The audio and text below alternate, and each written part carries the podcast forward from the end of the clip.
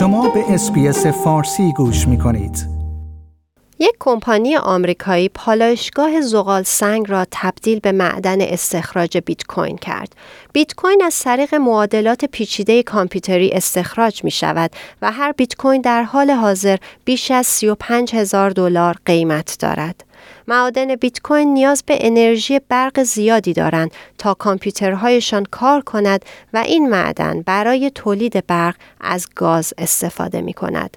در حالی که کنشگران محیط زیست از این کار انتقاد کردند، این کمپانی گفته که این اقدام انتشار گازهای کربن را که پیشتر توسط پالایشگاه تولید می شد جبران می کند و این فعالیت ها 100 درصد آری از کربن خواهند بود. همچنین برنامه آنها این است که در آینده از انرژی خورشیدی برای تولید برق در این معدن استفاده کنند. در حالی که محدودیت های کرونا در آمریکا کاهش یافته، کمپانی ها برنامه های ویژه‌ای را برای بازگشایی دفترهایشان ارائه می دهند. به عنوان مثال کمپانی فیسبوک و گوگل برنامه دارند تا از کارمندان خود بخواهند قبل از بازگشایی محیط کار حتما واکسن کووید 19 را تزریق کرده باشند. در آمریکا گوگل اعلام کرده که تا 18 اکتبر کارمندانش همچنان از منزل کار خواهند کرد اما توییتر اعلام کرده که هنوز برنامه‌ای برای بازگشایی دفترش ندارد. در استرالیا کمپانی Afterpay که این امکان را برای مشتریانش فراهم می کند تا خرید کنند و پول آن را بعدا پرداخت کنند قرار است توسط یک کمپانی آمریکایی و در واقع یکی از پایه‌گذاران توییتر به مبلغ 39 میلیارد دلار خریداری شود.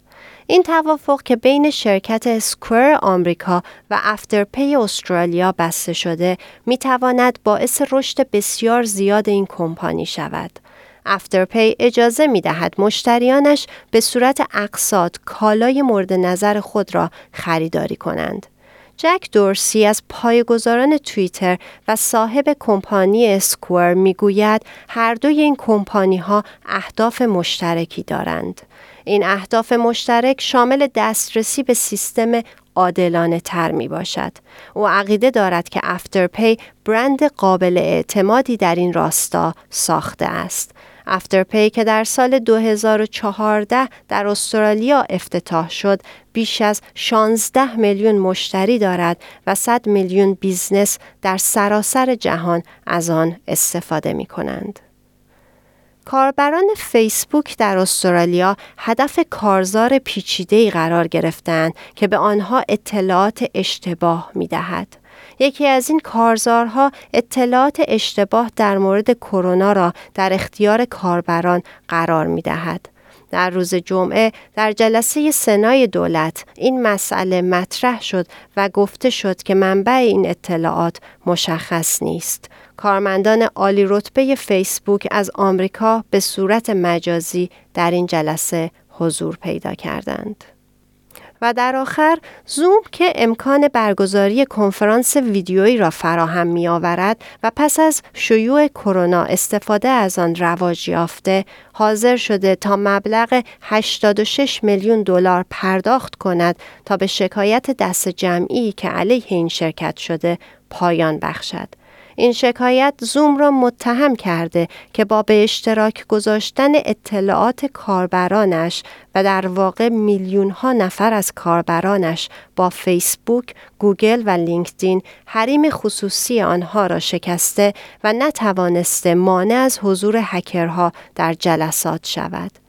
این کمپانی این اتهامات را رد کرده اما موافقت کرده تا امنیت خود را ارتقا داده و دوره های آموزشی درباره چگونگی محافظت از حریم خصوصی کاربران را برای کارمندانش برگزار کند. لایک، شیر، کامنت. اسپیس فارسی را در فیسبوک دنبال کنید.